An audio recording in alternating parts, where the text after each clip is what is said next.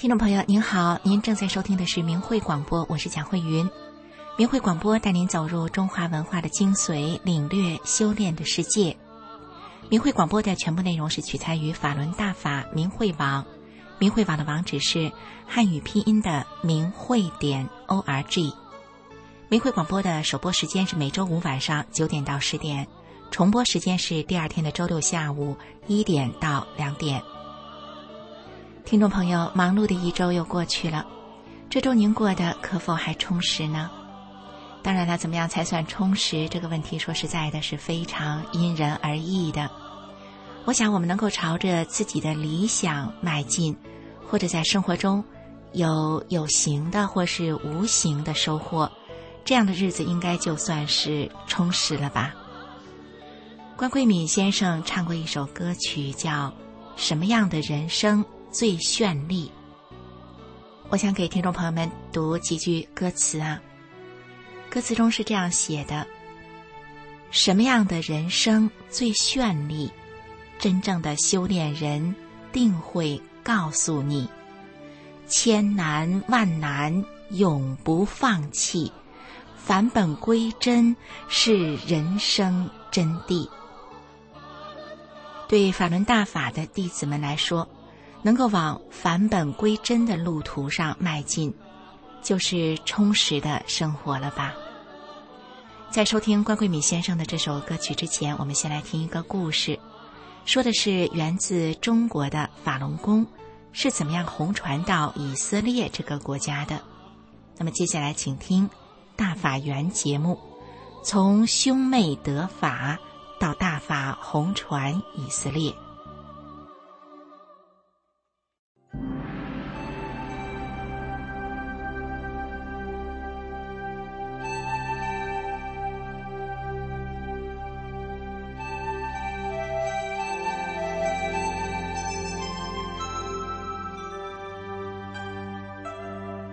亲爱的听众朋友，我是小梅，欢迎您收听这一期的大法缘节目。听众朋友，五月十三号是世界法轮大法日，全世界的大法弟子以各种形式来欢庆这个盛大的节日。一九九二年的五月十三日，李洪志老师在中国的长春。将法轮大法这一古老的修炼法门以气功的形式公开传出。从那天开始，有缘人相继入道得法修炼。今天，大法已经传到了全世界一百一十四个国家和地区。可能有朋友问了：既然是传统的中国修炼方法，它是怎么传播到世界各地的呢？其实啊，我自己也有过同样的疑问。今天跟大家分享的这段故事，或许能从一个侧面来回答这个问题。我们的故事啊，还得从一对来自北京的兄妹讲起。人常说，这一世要成为一家人，也是前世化来的缘分。熊伟和他二哥的缘分，看起来就是这样的。二哥熊志远年长妹妹四岁。由于兄妹两人从小都单纯善良，因此被父母取了绰号叫“大傻子”“二傻子”。他们出生在北京的一个知识分子家庭里。妹妹熊伟从小就体弱多病，打针吃药成了家常便饭。想通过体育锻炼增强体质吧，可是又没有力气做强烈的运动，甚至连跑步都跑不动。到了十几岁的时候。国内兴起了气功，二哥就带着妹妹阅读气功杂志，练习着各种气功。一转眼，兄妹俩都长大了。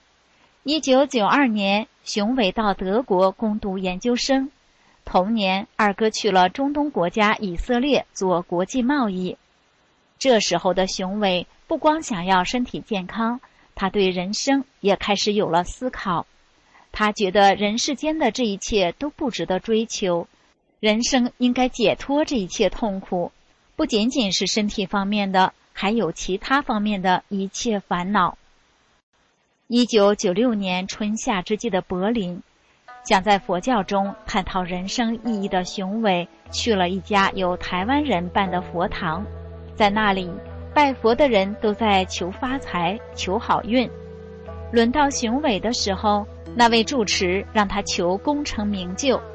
可是，一心想脱离人生苦难的雄伟，听了这些，心里很难受。他不想发这样的愿望。他手里举着香，跪在佛像前。心中充满了神圣，他想，这个时候一定要说出心里最想说的话。那一刻，脑子里是一片空白，跪了好大一会儿，突然一句连他自己都感到震惊的话从嘴里一字一字的流了出来：“求佛加持我今生成佛。”后来突然间，嗯，我的嘴啊，先说了一句话，我说：“求佛加持我今生成佛。”说完这句话，我整个人的身体就一震。我虽然还跪在那里，然后我脑子里一反应，一反应了一下这句话，我突然想到，这就是我要的，这太好了，这就是我要的。哎，当时真的很开心。然后呢，这样的话过了，我印象里差不多两个月的时候，我就得遇了法轮大法。就是修炼了这么多年啊，我回头每次想起这件事情，我心里都非常感慨。就是人的生命虽然很，就是很微不足道，很渺小啊，但是他。发自内心的至纯至善的一念，就能惊动天地，就会有神来照看这个生命。雄伟回忆起得法的那一天，表面上看起来是那么的容易，可是细想起来，又是巧合的那么令人不可思议。那是他在佛堂发愿之后两个多月的秋天，有一天他觉得太闷了。到附近的柏林市中心去散步，正巧碰到一位不常见的同学和他的朋友在那里聊起法轮功的事。雄伟一听就挺感兴趣。得法之后，雄伟在身心上都发生了突飞猛进的变化。在用平静的心态妥善处理了生活中所遇到的矛盾之后，他感受到了大法所赋予的智慧。哎，我后来就整个这个事情过后的时候，我突然间就意识到，就是按照真善忍做的时候吧，就是能够认识到人生中一些本质的东西。对于人生中的所有这些苦恼，可以就是很轻松，心情会很轻松，然后处理上呢会非常有智慧。哎，所以我人一下子就特别轻松下来了，因为我亲身体验了它那么神奇。妹妹得到这么好的大法，当然要告诉哥哥啦。一九九七年初。雄伟就给在以色列工作的二哥寄去了一本《转法轮》，二哥一夜把书读完，给妹妹打电话说：“好，这个功法好，里面讲的内容超出了我所学过的气功，可就是因为自己脾气太大，要按照真善人来修有些难度，再就是自己还没有去掉十多年的烟瘾。”雄伟就鼓励二哥说：“你能做到多少就做多少吧。”当时的熊志远还不知道，就在他自己对自己还没有信心的时候，大法的神奇已经展现在他身上了。两周以后，他惊喜的打电话给妹妹，说他已经戒烟了，是在读过《转法轮》的那天开始的，而且没有一点感觉，很自然的想不起抽烟这件事了，那种感觉就像是从来没有抽过烟一样。这样没有任何痛苦的把烟戒掉，真是令人难以置信。如果神迹发生在别人身上，人们有理由怀疑；可是如果神迹就发生在自己身上，那就不能不信了。也就是从那天开始，熊志远成了以色列第一个法轮功学员。当时啊，还没有多少大法的资料，周围也没有同修。有问题就打长途电话和妹妹交流，兄妹俩一谈就是一两个小时。一九九八年，也就是熊志远得法的第二年，有一位美国的法轮功学员来到以色列工作，就在特拉维夫，离志远所居住的城市纳塔亚很近。那时，熊志远已经把自己的名字和联系电话放在了互联网上。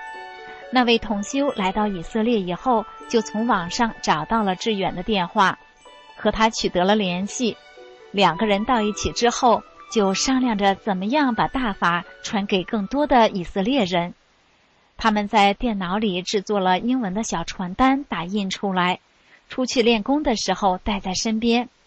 他们从周边城市做起，由北向南，从拿坦亚、特拉维夫、海法到南边的贝尔谢巴，直到埃拉特。每个城市都有有缘人，他们的教工班也从几个人到十几个人，甚至几十个人。渐渐的。在地中海东岸的沙滩上，有两个人的练功点变成了多达上百人的练功场。学练法轮功在特拉维夫海滩上成了一种时尚。一九九九年初，正当他们计划着去首都耶路撒冷弘法的时候，志远突然接到了耶路撒冷一位白人的电话。这位白人叫瓦迪姆。说他不久前在互联网上找到了法轮大法，开始自学，可总想找人互相切磋交流一下，就在网络上找到了以色列唯一的联系人熊志远的电话，这可真是天意巧安排。找到了同修瓦迪姆，迫不及待地来到了特拉维夫，与同修们面对面的交流。大家告诉他要到外面来练功。这样方便有缘的人得法。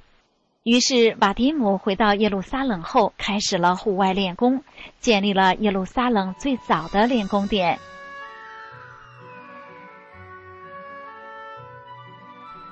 五年之后，二零零二年的一月，我们从明慧网上看到以色列第一次小型法会在特拉维夫召开了。到了秋天。明慧网上又登出了以色列首届法轮大法心得交流会的消息。之后每年一度的交流会都在秋天举办。由于修炼的人数日益增多，法会的规模也越来越大。我们从图片上可以看到，学员们在法会上交流自己的心得体会，他们在外面一起练功、教功，还有游行等等。为了方便新学员。早期的老学员除了弘法外，还抓紧翻译以色列官方语言希伯来文的大法书籍，并设立当地的网站。在网络上，我们不断看到从以色列传出来的好消息。二零零一年十一月，以色列法轮大法协会正式成立。二零零二年四月，以色列法轮大法网站阿拉伯语版正式开通。二零零二年十月。希伯来文的转法轮正式发行。今天，法轮大法在以色列这个小国家里已经遍地开花了。现在全国有二十九个练功点，前前后后来学功的人，少说也得有好几百了。他们有普通的百姓，还有大学生、工程师、教授，甚至还有政府官员呢。这几天，我阅读了一些以色列第一届法会时学员们的交流体会，字里行间都让我感受到了他们对李洪志师傅的感恩和对大法的珍惜。他们虽然有着不同的文化背景，说着不同的语言，但得到法的喜悦以及在大法中修炼的感受却是相同的。有一位叫詹乃特的以色列学员。在第一次法会上是这样讲的：“我叫詹乃特，我修炼一年了。我对精神道路的追求开始于十年前。我读了很多精神生活方面的书籍，每本书都有他读到的东西，可我还是觉得像盲人一样摸索。我知道这不是答案。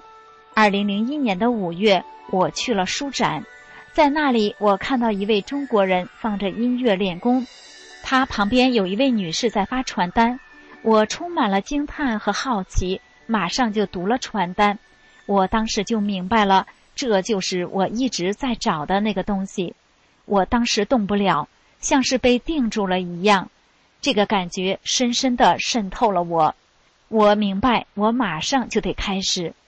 过了不到一个月，我的朋友叫我去特拉维夫的一个公园，说那里有人练功。到那儿之后，我看到了那个中国人和那位女士正在交工，我马上就意识到这一切不是偶然的。支远的太太是以色列人，他在观察了四年之后，决定开始修炼。他在发言中说：“经历了四年的时间，我丈夫不断的宽容，为的是让我明白，选择法轮大法才是我们的人生之路。当我一旦明白了这点，我立刻变成了一个真正幸福的人。现在我们一起练功弘法，我真的很开心。我们的大部分话题。”都是关于大法的，这是以前我厌恶的，但现在却是由我经常打开的话题。有一位来自罗马尼亚的女士，她正是在特拉维夫的海边看到法轮功的。她说：“我是罗马尼亚学员，但是在以色列得法。一天，我在特拉维夫市的海边散步时，看到法轮功，并开始修炼，我的健康状况得到了改善。”生活也变得美好，我丈夫也开始修炼了。还有一位来自保加利亚的学员在法会上介绍自己的得法经历。大家好，我叫萨莎，来自保加利亚，现在暂时住在以色列。现在我很清楚，我是被缘分送到以色列来得法轮大法的。在一个美丽的星期六的早晨，当我在公园里散步的时候，我看到有人练功。背景有柔和的音乐，读着他们的发言稿，仿佛我也置身于那次法会的现场，和他们一起沐浴在祥和的法光之中。听众朋友，我们的故事就要讲完了，您听了之后一定会有不少的感慨吧？是啊，法轮大法这一教人修心向善的古老修炼大法，突破了语言的障碍，跨越了国界。在不同的文化背景中，红传到了一百一十四个国家。从雄伟和他二哥的得法经历中，我们不难看到，法轮大法也正是伴随着人传人心传心的这种方式，从中国经过德国传到了以色列。当然了，今天我们讲的只是其中的一条传播路线。我相信大法在其他国家的传播当中。一定会有不同的起源巧遇，但愿我能找到更多的故事带到大法园中来与您分享。听众朋友，今天的节目就到这里了，我们下次节目时间再见。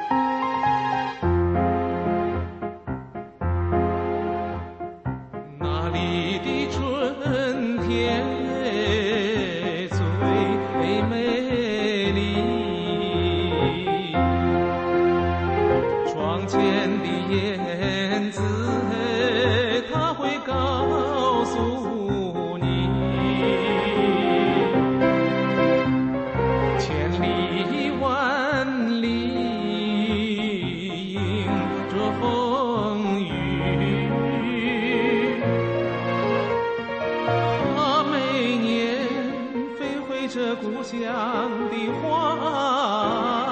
季。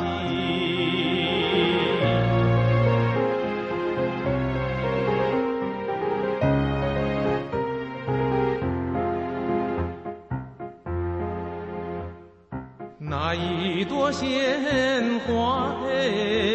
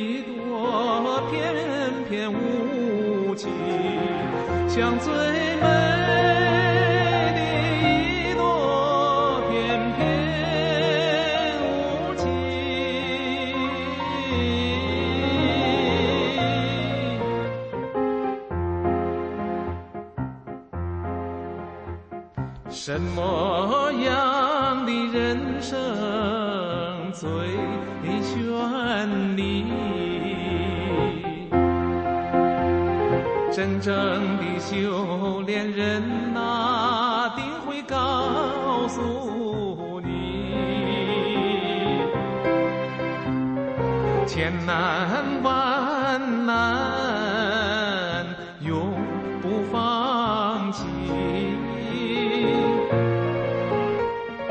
返本归真，是人生的真谛。什么样？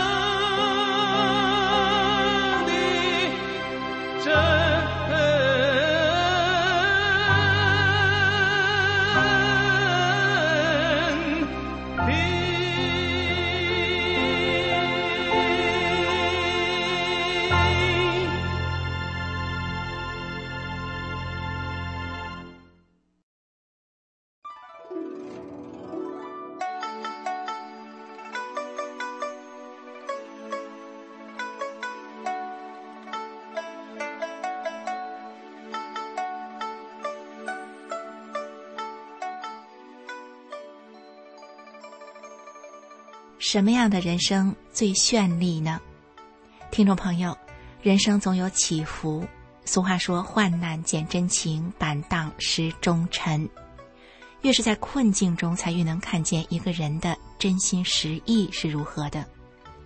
而我们呢，也经常是经历困厄之后，才真的认真的思考，什么才是我们真正要的。接下来这个故事，故事里的主角腾飞。他是中国改革开放那个时期啊，早期先富裕起来的一批人当中的一个。然而呢，他也成了被以经济问题整肃的人之一。当时意气风发的他，人生被逆转了，他被判了无期徒刑，入了监狱，巨额的财产也被没收。然而腊月的时节，天寒地冻，监狱里盛开了一簇花。彻底扭转了他的命运。接下来，我们就一起收听这个修炼故事：怎么改变命运？一个经济犯在狱中的觉悟。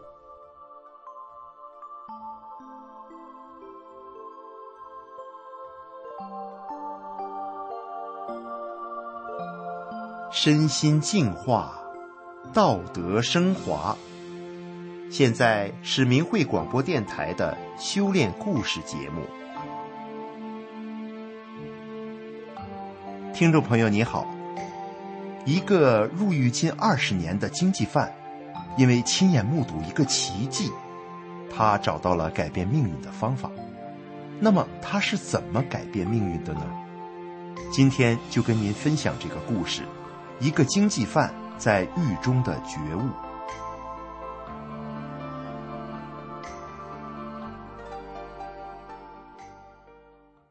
上个世纪七十年代，改革开放让一部分中国人富起来了。腾飞就是当时下海经商先富起来的那部分人中的一个。他经营多年的生意，随着政策放宽，做的可真是顺风顺水。那个时候他威风的很，出门排场特别大，总有一大排跟班的。可是好景不长。八十年代中期，相关部门拿重大经济案当理由，把腾飞抓了起来。先给他判了投机倒把罪，后来又改判诈骗罪。办案人员说，最高领导交代了，其人无罪，怀钱有罪。腾飞就这样被判了无期徒刑。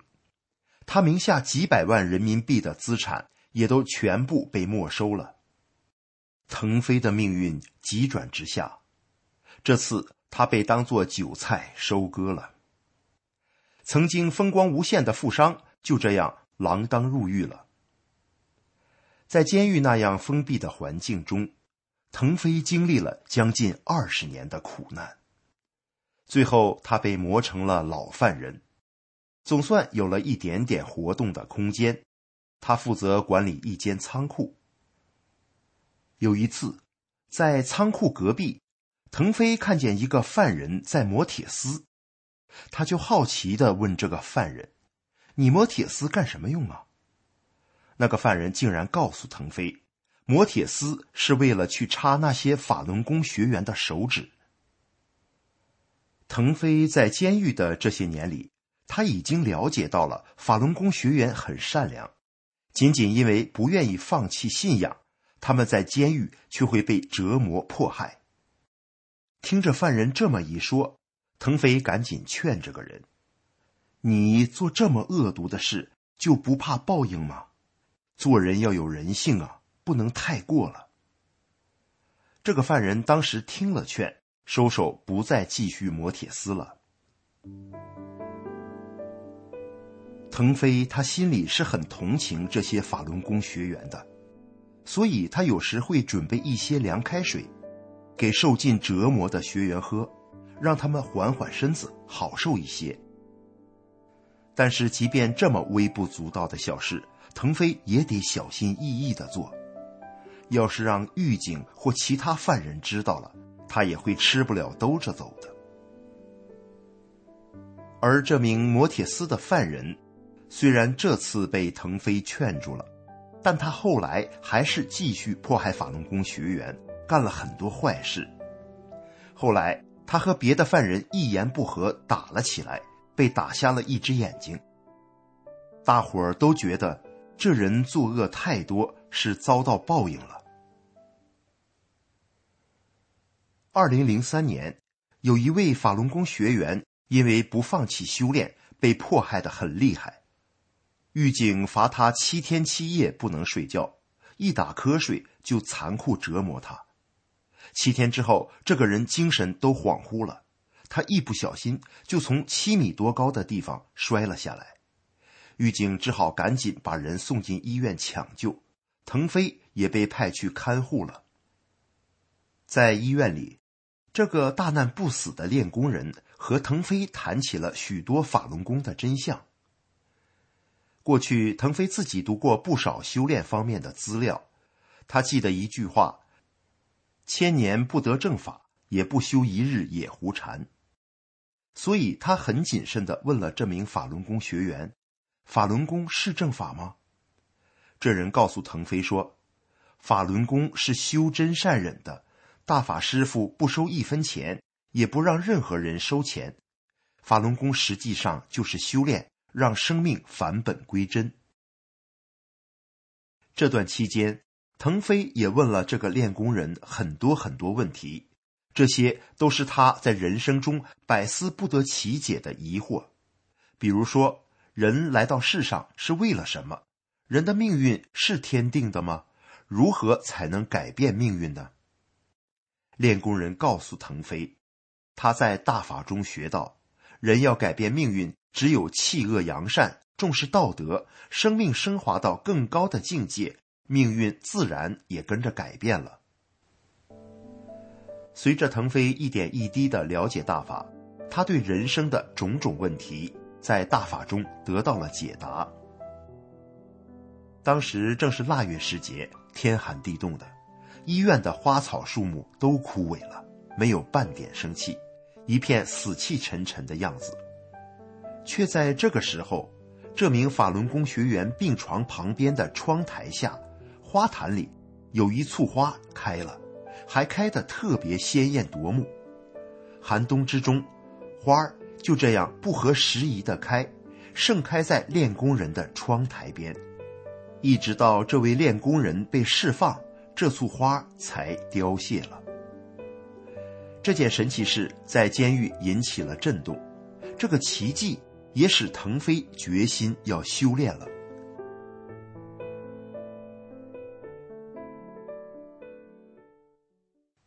他开始请练功人教他练功。腾飞也想学法，但身边没有大法的经书，他就请练功人背法给他听。一年之后，腾飞出狱回家了。出狱后的腾飞只是个无业游民，身后没有了大牌的跟班幸好腾飞手上还有一大摞子借条，那是不同人欠他的钱。借条加起来也有几十万元。然而，当腾飞联系这些人时，各种情况都出现了，结果是没有一个愿意还钱的。腾飞气急了，他想用些人的手段来讨债，但是大法的法理阻止他动这些恶念。就在这时，之前那位练功人找到了腾飞，原来。这位法轮功学员听说他出狱了，特地给腾飞送来了法轮功的主要著作《转法轮》。这位学员还对腾飞说：“我有一口饭，就不会让你饿着。”腾飞很感动，在人生的低谷中，他体会到了修炼人的与众不同。通过学习《转法轮》，腾飞原本强压着的气恨逐渐变弱。腾飞发现。是自己的争斗心和利益心渐渐的变淡了的缘故。平静了的腾飞很自然的不再去想找他们讨债了。没多久，突然有一天，腾飞的身体出现了强烈的反应，他拉了三天的黑色排泄物，又排泄了三天的血水。腾飞吓坏了，他不知道自己生了什么病。腾飞知道，一般长期坐牢的人浑身病痛，出狱后很难活过半年。腾飞内心很是不安。这时，法轮功同修来了，他告诉腾飞，因为腾飞真正的修炼了，大法师父会为真正的修炼人净化身体。他目前所经历的是大法师父在帮助腾飞清理身体的现象。腾飞听了之后明白了，他心安了些。果然，在这次清理身体的强烈反应之后，腾飞感到自己的身体无比的轻松。十多年过去了，当时和腾飞一起被抓进监狱的那些人，没有一个现在还活着的。腾飞知道是大法，是师傅救了他。腾飞想起自己在监狱里。得法后认识到的道理：人要改变命运，只有弃恶扬善，重视道德。腾飞知道自己的命运被改变了。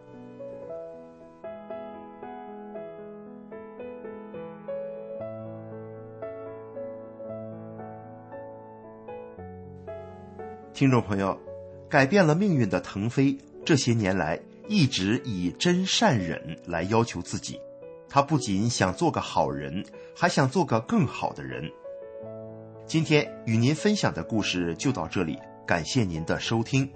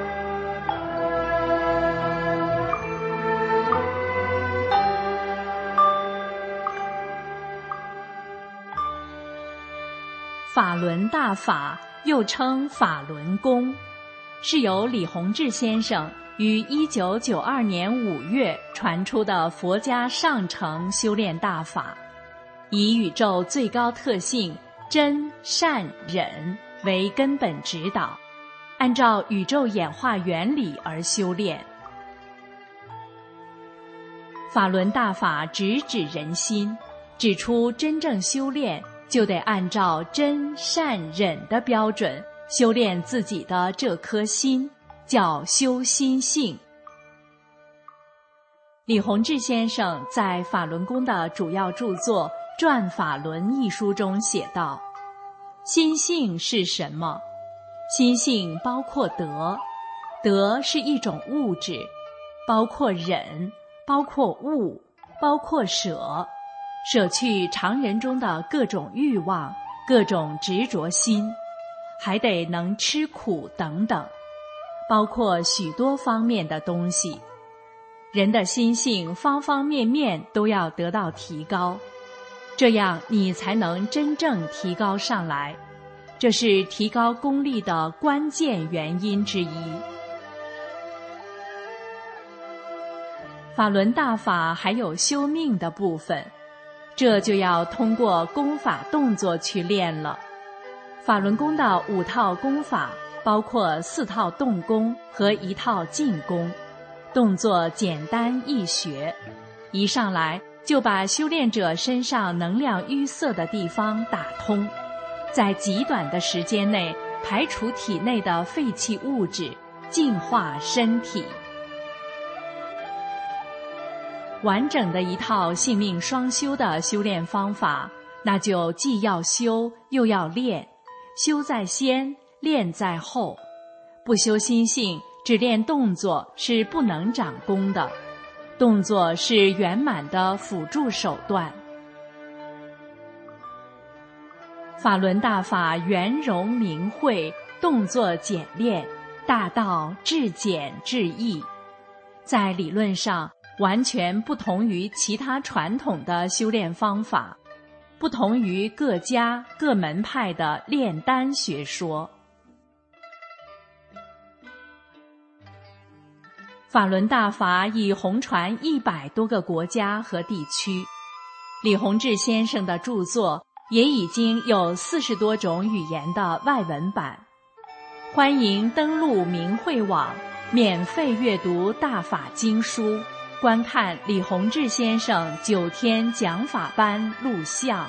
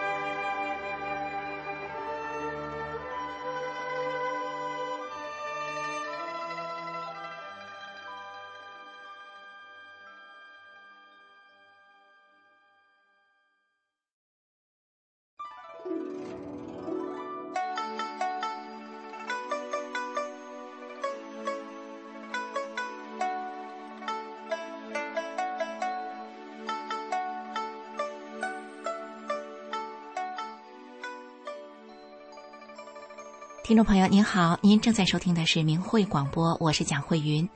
明慧广播带您走入中华文化的精髓，领略修炼的世界。明慧广播的首播时间是每周五晚上九点到十点，重播时间是周六的下午一点到两点。今天不知不觉的跟听众朋友们聊到的都是什么样的人生才绚丽？我想，不管我们自己的答案是什么，我们应该都可以承认啊，这样的一个问题，如果是对于一个久病之人，或许是太过于遥远和沉重了。人们说啊，久病床前无孝子，疾病不仅对当事人来说，对他们的家庭都可能是沉重的压力和负担。那接下来的节目呢，是明慧出版社出版的《明慧丛书·绝处逢生》这本书。我想呢，我们一同来听一听，罹患不同疾病的人，他们在人生绝境之处获得了生机，人生又再度有了。绚丽的可能。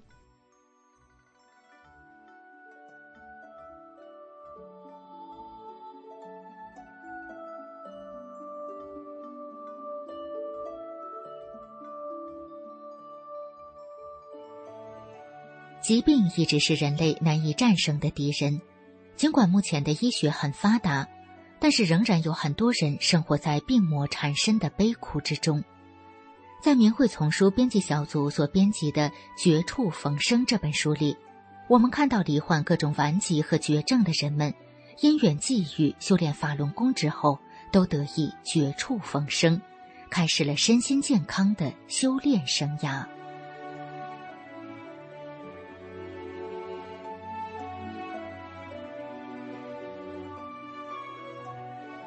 明慧广播电台，欢迎收听《明慧丛书·绝处逢生》。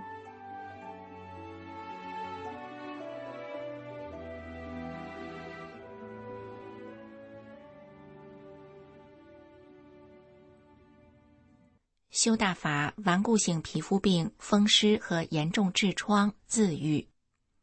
文章发表于明慧网，二零零二年十一月十五日。我今年六十七岁，一九九六年经一位朋友介绍有缘得大法，当时我正处在一种求医无门的状态之中。自从修炼法轮功以后，六年里我从来没有间断过学法练功。随着我不断的提高心性，困扰我四十多年的皮肤病等一系列顽固的病症都不见了，没有花一分钱的医药费。在修炼以前，我身患祖传的顽固性皮肤病，就连医院的专家都拿他没办法，常年奇痒无比，寝食难安，满身起皮疹、流黄水儿，挠大劲儿就疼痛难忍，不挠则是痒的难忍，两条小腿已经发展成黑紫色，黑紫皮壳下面往外流着黄水儿。我每天用厚厚的棉花将小腿裹上，外面用塑料布包上，然后去上班。就这样每半天更换一次，棉花被流的黄水浸透了，都能拧出水来。皮肤病难医，我还患有严重的风湿病，特别是难以启齿的痔疮，严重时鼓到拳头一般大小。脓血交加，无法行走。我曾经做过三次手术，也没有痊愈。自从修炼法轮功以后，我就坚信只有法轮大法能够救我。我练功的第四天，就感觉小腹部位法轮在转，我高兴极了。师傅在管我，更增强了我修炼的信心。六年里，我从来没有间断过学法练功。包括去北京正式大法的路上，因为散发法轮功的真相资料而被非法拘留的一个月里，我也从来没有间断过。随着我不断的学法和提高心性，困扰我四十多年的皮肤病被清除，风湿、痔疮等一系列其他顽固的病症都不见了，没有花一分钱的医药费。我深深的体悟到。每走一步都离不开师傅的慈悲呵护和大法的威力。一九九九年七二零以后，中共邪恶的迫害没有动摇我修炼法轮大法的决心。每到我过心性关时，遇到磨难的时候，慈悲的师傅总是以各种方式点化我，顺利过关。通过我六年的修炼经历，我要告诉所有的有缘人，我愿意把我的亲身经历讲给你们，希望你们看了以后能够去了解法轮大法，了解真善人，与法轮大法结缘。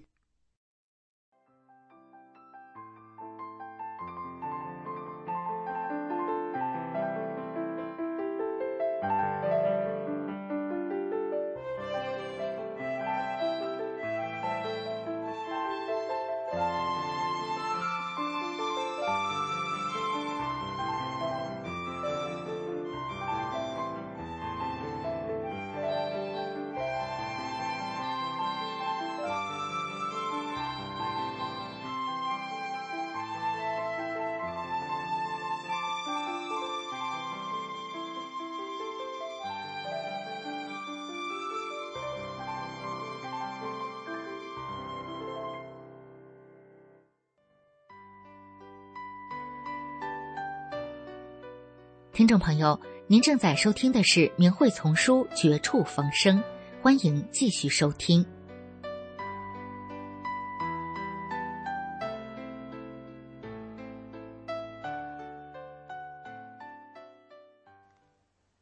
几柱将直未风寒，听法五日重康健。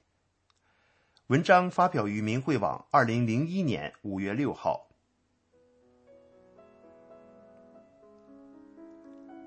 我是建筑行业的一名工程技术人员。一九八七年冬季，我在国外的一个建筑工地上搞施工。由于当地的冬季是雨季，这年的冬季又遇上了几十年来罕见的雨雪天气，一连四个多月，天天下雨下雪，阴雨绵绵，不见太阳。加上住在工地工棚里。居住的条件不太好，几个月下来便得了一场风湿病。我颈椎、肩膀和脊椎都感到冰凉，整个肩背犹如穿上了一件很厚的盔甲，沉重、发紧和酸痛。平常就像压了一百多斤重的东西似的，说不出的难受。一九八八年夏天回国后，经中医医院诊断。确诊为僵直性脊柱炎。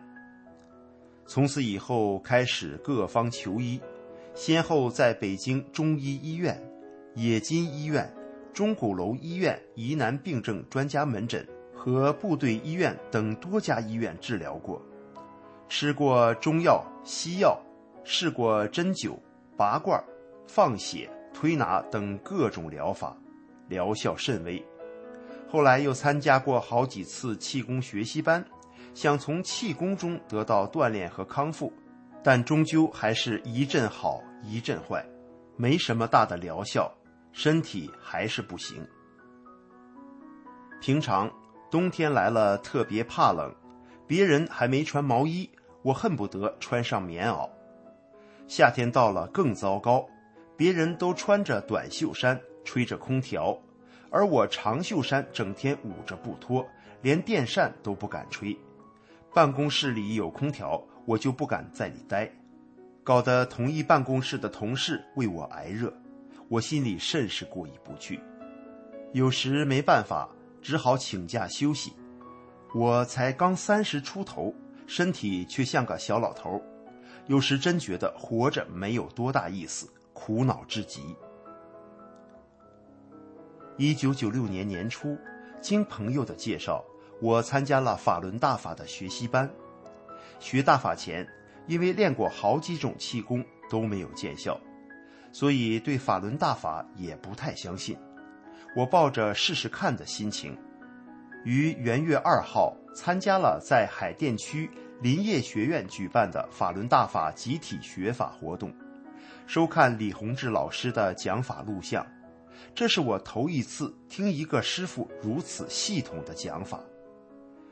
九天的学法练功活动，使我明白了很多原来不明白的事，收获不少。一开始学法，李老师就开始给我调理身体，每次看完录像，身体上都有新的反应。原来身上不会出汗，经常发凉的地方，慢慢开始发热出汗，肩背的沉痛感也在不断的减轻。听完第五堂课回来，晚上睡觉时出了一身大汗，第六天早上一醒来，突然发现身上那些酸痛、发紧、发沉的感觉都没有了，不翼而飞了。起床后伸了伸腰，觉得一身轻，真的神了。在我身上背了七八年的病，各大医院都无法彻底治愈的病，在短短的五天里彻底没有了，确实是奇迹。我真的信了，我感谢李洪志老师。通过学法练功，我现在的身体与当初相比，那简直是两个样子。现在。我不仅不用怕电扇，就是空调放到最冷的一档上对着吹也没事。练功后从未进过一次医院，吃过一粒药。我这个医院的常客，彻底的告别了医院，告别了苦药。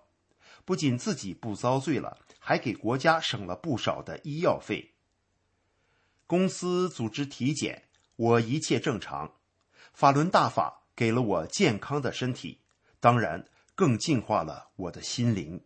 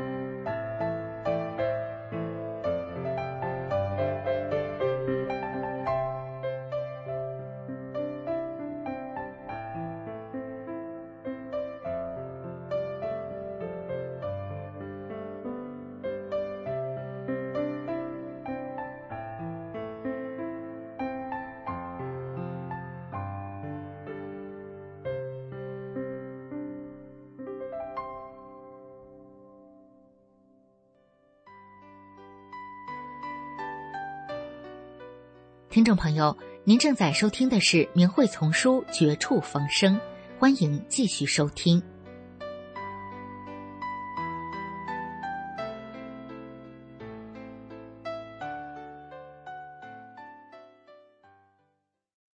请听明慧文章：四岁患骨结核，妈妈含泪离去，师傅把我拯救。文章发表于明慧网，二零零四年五月十三日。我是中国大陆大法小弟子，今年十三岁。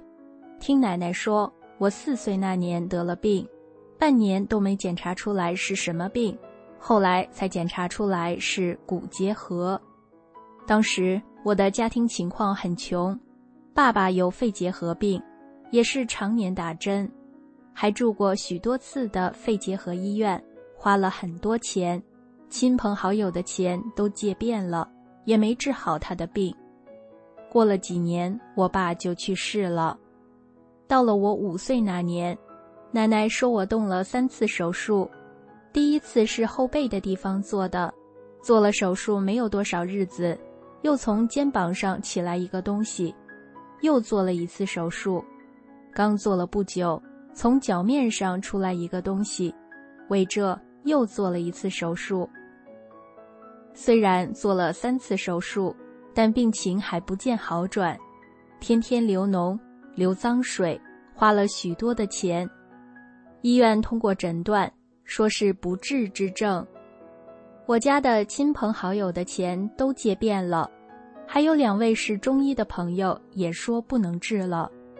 就这样，又回到家，因为我爸不在世了，又看我不行了。我妈妈就带着我姐姐离开了这个家，我和姐姐是双胞胎。听说妈妈走时是含着泪走的，从此以后只剩下我，我就和爷爷奶奶一起生活。爷爷奶奶看着我不行了，就到处找偏方治，治也无效，奶奶就吃不好睡不好，爷爷奶奶整天在流泪，他们二老不忍心叫我走，可是谁又能救了我？就在二零零零年三月的一天，我奶奶遇到一位修法轮大法的好人，他就和我奶奶说：“你修法轮大法吧，只有大法才能救您全家。大法是超长的，只要您真正的修炼大法，那些病就都好了。”我奶奶和我就这样得了法轮大法。一开始的时候，我根本不能站起来和坐起来听法，我也不识几个字，就只好光听李老师的讲法带。李老师在济南讲法有十四盘录音带，我和奶奶都不识字，就每天听法，天天如此。听完后，过了几天，我突然能坐起来了。我奶奶从工友那里借了一本《转法轮》，工友还教我识字、查字典，我爷爷也教我认字。就这样，不到半年，我的病好了。爷爷带我到骨结核医院检查身体，经过检查化验，我的身体一点病也没查出来。医院开出证明，我能上学了。我现在是二年级学生。因为识字有限，写不出对大法的深刻认识出来。我只知道感谢师傅，感谢大法，是师傅和大法把我从死亡线上拉了回来。我要为大法说句公道话：大法是受大陆当权者迫害的，大法叫人光做好事，不做坏事，与人为善，处处为别人着想。师傅教我们的是真善忍。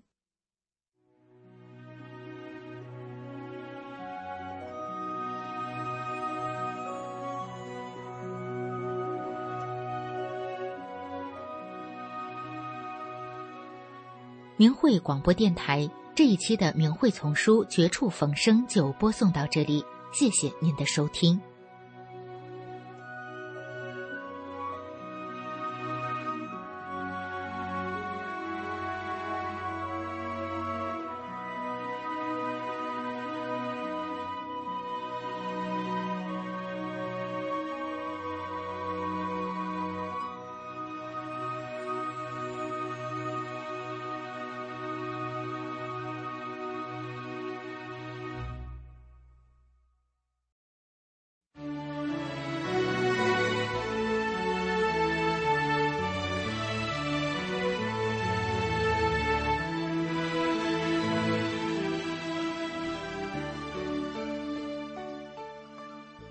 听众朋友，您这里正在收听的是明慧广播，我是蒋慧云。如果您想要了解法轮功，您可以在这个网站上下载法轮功师傅的所有著作和演讲，还有李洪志大师当年在中国办的九天传法班的录音和录像，这些资料全部都是公开的，您可以免费的阅读和观看。那么您可以记下来这个网址，就是汉语拼音的。法轮大法点 o r g。那我们今天一个小时的明慧广播节目就到此结束了。明慧广播的首播时间是每周五晚上九点到十点，重播时间是周六的下午一点到两点。感谢您的收听，我们珍惜与您在空中这一个小时的相遇。下周的同一时间，我们空中再会。